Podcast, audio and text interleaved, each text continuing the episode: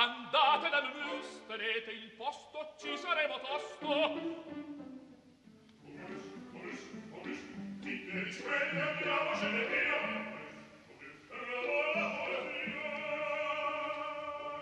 Momus, il caffè dell'opera. 11.22, buongiorno, siamo in diretta dagli studi di Via Asiago, inizia il programma di Lucia Rosei che oggi firma anche la regia e Laura Zanacchi, mentre Giuseppe Scarlata ha la responsabilità tecnica. Buongiorno da Sandro Capelletto. Facciamo un salto indietro e andiamo al 6 dicembre 1949.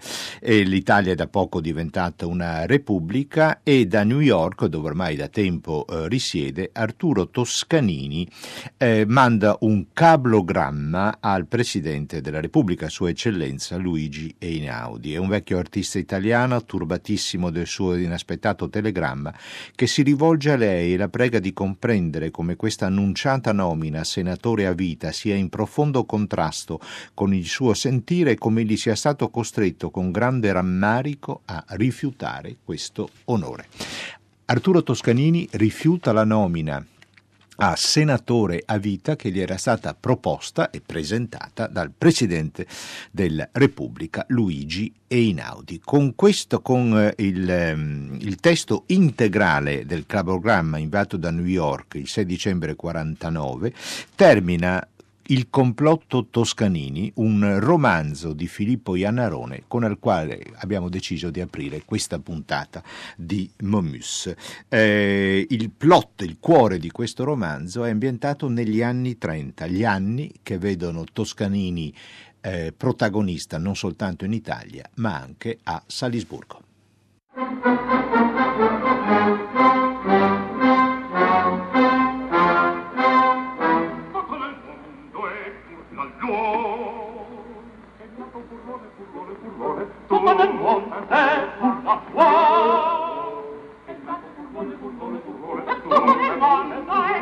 Oh,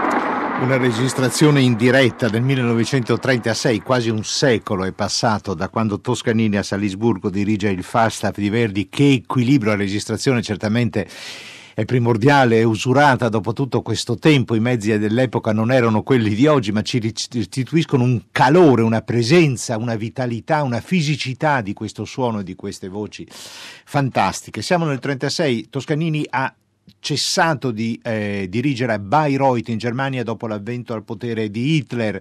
Il, il museo Wagner di eh, Bayreuth fino a pochi anni fa era molto equivoco sui motivi della rinuncia di Toscanini, si parlava di questioni di cast, di allestimento, di compagnia, no, la questione era politica, Toscanini rinuncia perché prende le distanze dal nazismo, così come prenderà le distanze dal Festival di Salisburgo a partire dal 1938, quando ci sarà l'Anschluss, l'annessione della l'Austria con l'invasione delle truppe eh, tedesche.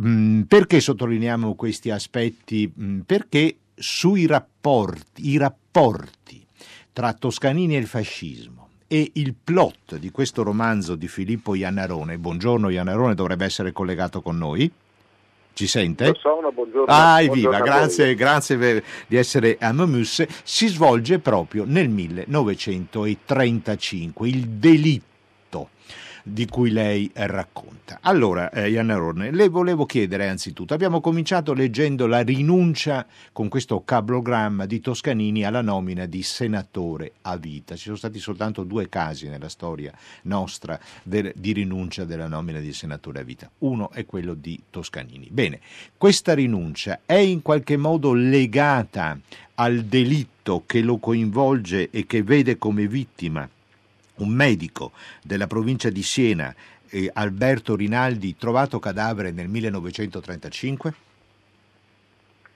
No, non ha nulla a che vedere la sua rinuncia. Eh, il suo coinvolgimento nelle indagini sul delitto Rinaldi eh, sono superate e quindi lui viene nominato eh, senatore a vita.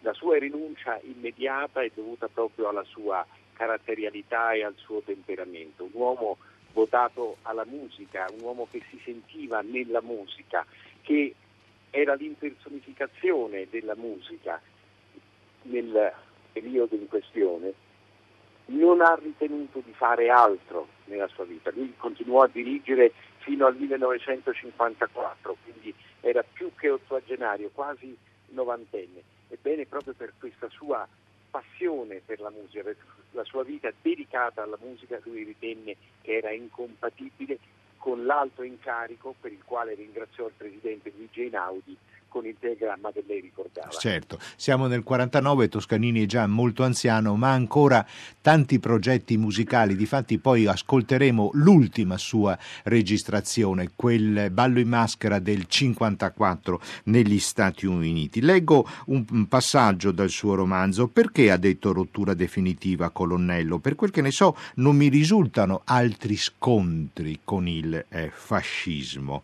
E lei eh, indaga, siamo verso un, il primo terzo del suo eh, romanzo, Il complotto Toscanini, i rapporti di Toscanini col fascismo, ricordando l'adesione nel 1919 alla lista di eh, Mussolini, di quale pochi anni dopo, quando eh, Mussolini prese il potere nel 22, Toscanini divenne uno dei più forti e soprattutto, vista la sua notorietà, ehm, celebri eh, oppositori. Quali sono stati esattamente i rapporti Toscanini-fascismo in quegli anni?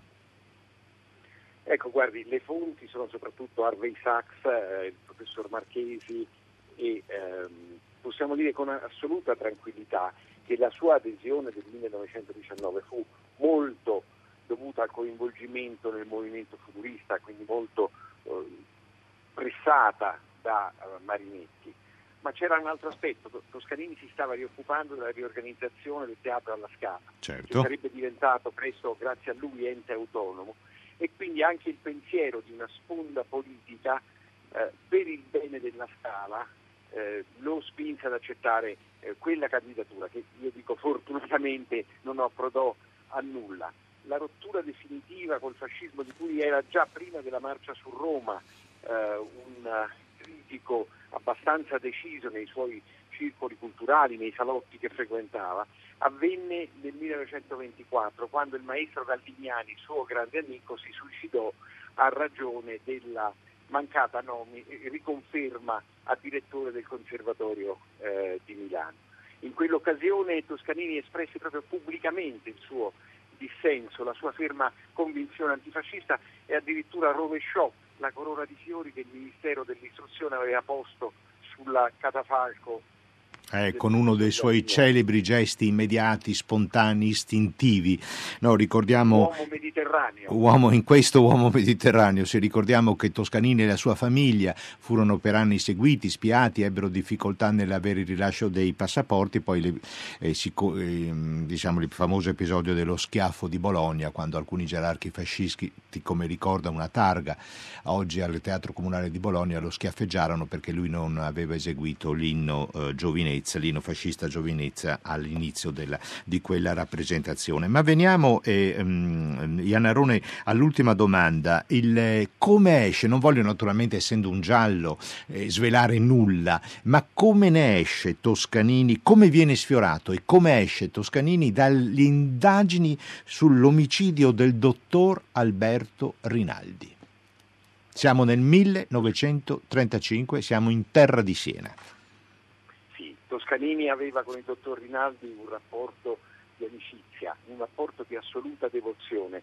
Si firma al dottor Rinaldi come suo miracolato Arturo Toscanini e la parola miracolo aveva per lui una valenza fortissima. Questo perché? Perché costretto a interrompere la stagione musicale a New York a causa di dolori oramai insopportabili che lo vedevano lacrimare durante le sue esecuzioni, lui inizia a cercare una cura, questa cura non la trova né al Rockefeller Center di eh, New York, non la trova nelle maggiori città europee, poi qualcuno gli parla di questo medico in questo sconosciuto borgo della Bassa Valdichiana in Toscana.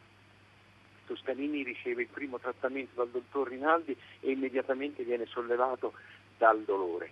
E questo per lui fu un effetto miracoloso tant'è certo. che tornò qui in Val di Chiana per quattro anni, passando lunghi periodi insieme al suo amico eh, Rinaldi. Che poi divenne, appunto, da medico si trasformò in amico, sì. E, e quindi quando Rinaldi, venne, venne, venne, quando Rinaldi, fu assassinato, il dolore di Toscanini fu... Toscanini era presente quella sera, quella notte eh, a, a Piazza, il borgo eh, dove viveva il dottor Alberto Rinaldi. Rimase silente, impietrito, eh, decise di posticipare la sua partenza a, a esequie avvenute eh, del dottor Rinaldi. Non ne parlerà mai più.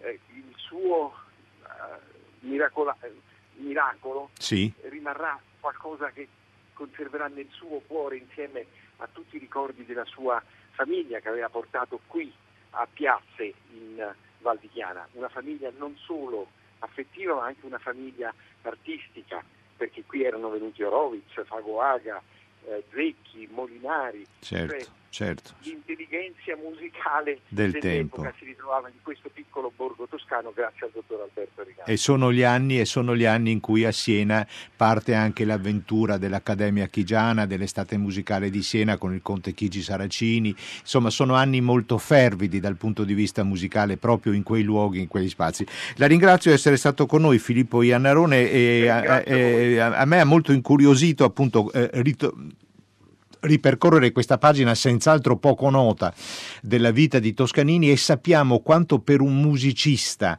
un pianista, un violinista, un direttore d'orchestra, qualsiasi musicista, essere liberato dal dolore fisico sia veramente appunto eh, ci possa essere verso chi ti libera devoti fino appunto a chiamarsi e definirsi, autodefinirsi dei miracolati, perché il dolore fisico impedisce non soltanto ai musicisti naturalmente, ma anche ai musicisti di fare il proprio lavoro. Grazie mille Filippo Iannarone, so che lei questa sera è in, è, non è in terra di Siena ma è in Toscana per una presentazione del suo, eh, del suo romanzo che è edito da... Io sono, io sono sul luogo del delitto perché sono... Ah, è proprio sul luogo del delitto? È una frazione di Cetone, stasera lo presentiamo grazie al comune di persona qui alla... Ah, vedi, allora eh, in qualche modo non, non, lo sapevamo qui a Momus, ma abbiamo beccato la giornata giusta e il momento eh, giusto. Il complotto Toscanini di, di, Filippo Ianarone, edito da PM e ci congediamo. Lei prima ha ricordato come Toscanini rinunciò alla nomina senatore a vita per atto di estrema devozione verso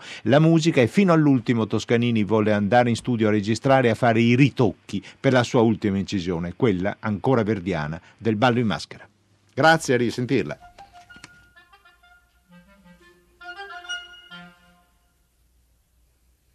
scherzo de follia si fatta profezia scherzo de follia si fatta profezia ma come va da ridere la macredonità mi fa da ridere da ridere da ridere voi signori funeste, parole mie funeste, voi non osate ridere, e dunque in cor vi sta. Ma cosa trovare l'amore, dare paura, dare paura, mi dello sguardo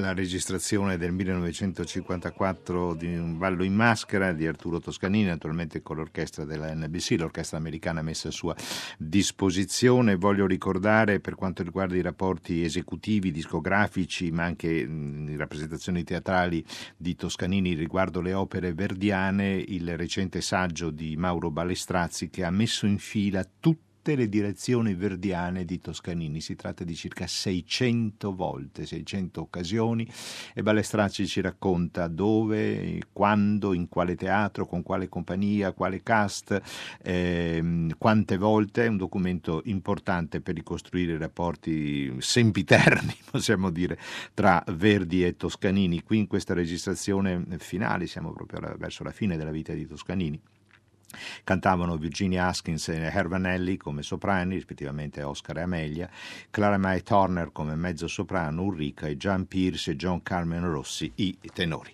Bene, lasciamo eh, il complotto Toscanini, romanzo di Filippo Ianarone col quale abbiamo aperto la trasmissione di oggi di Momus e arriviamo al secondo cuore del nostro programma odierno. Andiamo a Monaco di Baviera dove al Nazionale Teatro si sta preparando il debutto di un nuovo allestimento di un titolo che nel secondo Seicento fece eh, furore.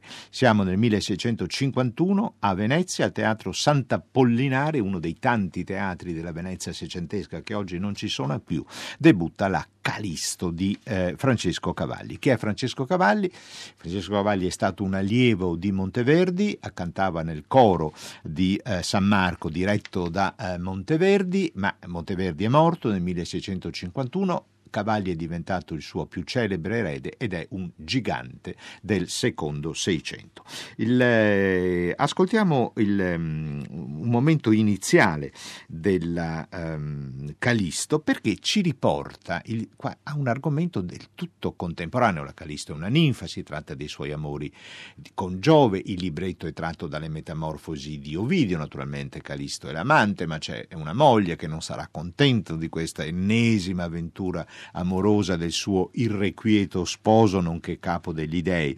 Ma Giove entra in scena, nella scena prima dell'atto primo, in una selva arida e dice del fuoco fulminato non stempraro le fiamme delle sfere i zaffiri, ogni orbe intero, ben l'infimo emisfero serba caldi vapori ancora ardente. Ma di che cosa sta parlando Giove?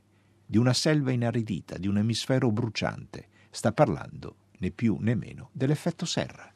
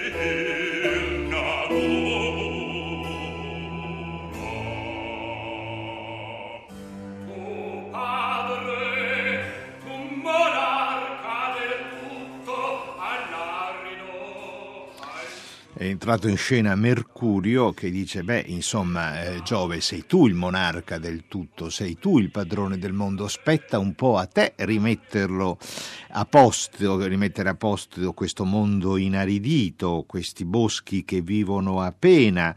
Eh, devi tu ristorare e risarcire la natura così violentemente offesa. Beh, è incredibile la, l'attualità del eh, libretto che eh, Giovanni Faustini trae dalle Metamorfosi di Ovidio per la Calisto di eh, Francesco Cavalli. Abbiamo sentito questa, questo canto recitato che diventerà poi nell'evoluzione stilistica della storia dell'opera il recitativo. Qui ancora il rapporto, la devozione eh, del compositore verso la parola è piuttosto pronunciata, siamo in una fase in cui non è ancora nato quello che chiameremo il bel canto, cioè la libertà della musica e della vocalità rispetto al dettato della parola. È proprio questo che interessa, questa fase di eh, passaggio. Oltre alla bellezza dell'opera di Cavalli e alla um, complessità e attualità dell'argomento. Noi siamo collegati con Anna Bonitatibus, buongiorno. Buongiorno. Buongiorno. grazie mille di essere con noi proprio oggi, che è un giorno importante perché ci siamo.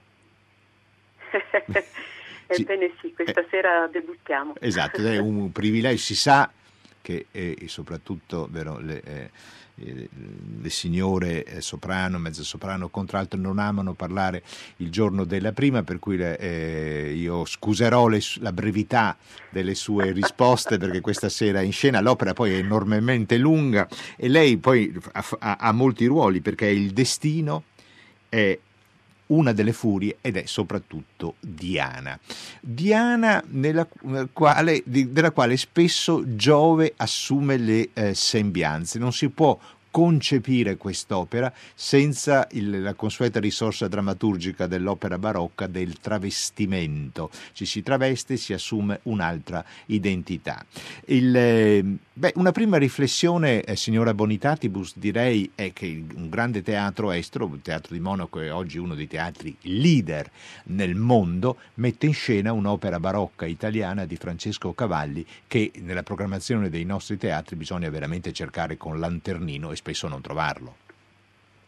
La ringrazio moltissimo per questa sollecitazione perché da italiana oltretutto mi sta molto a cuore questo tema e sono, resto sempre eh, molto molto ammirata del fatto che eh, molte stagioni in, eh, chiedo scusa, in tutti Prego. i teatri in Europa eh, riescano a mettere in scena titoli della, dell'opera antica, del repertorio antico italiano e eh, colgo questa occasione per sollecitare a mia volta le produzioni che si possono diciamo, rivisitare, ripresentare anche nei teatri italiani dove tutto questo è nato dove tutto questo è nato e quando ci sono poi degli interpreti italiani naturalmente la confidenza, la consuetudine con la lingua, con le singole sillabe, col suono delle, delle, delle singole consonanti, dà tutta una, un'attitudine, una pronuncia, una, una verità interpretativa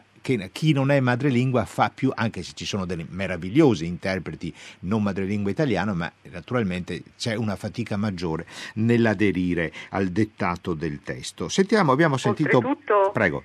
Sì, oltretutto il pubblico eh, in Italia sarebbe madrelingua e sarebbe molto familiare con tutta la retorica e la bellezza della poesia del Seicento. Certo che un pubblico non di madrelingua fa più fatica ad apprezzare, eh, fa più fatica a convivere con questa eh, lingua. Abbiamo ascoltato prima un momento dell'edizione di Raymond Lepar, al quale va il merito al Festival di Glyndebourne negli anni 70 di aver riproposto per primo in tempi moderni la Calisto di Cavalli. Sentiamo un momento del, eh, forse della più attendibile edizione con il concerto vocale diretto da René Jacobs, un momento proprio in cui mh, canta lei, la protagonista Calisto, interpretata da Maria Baio.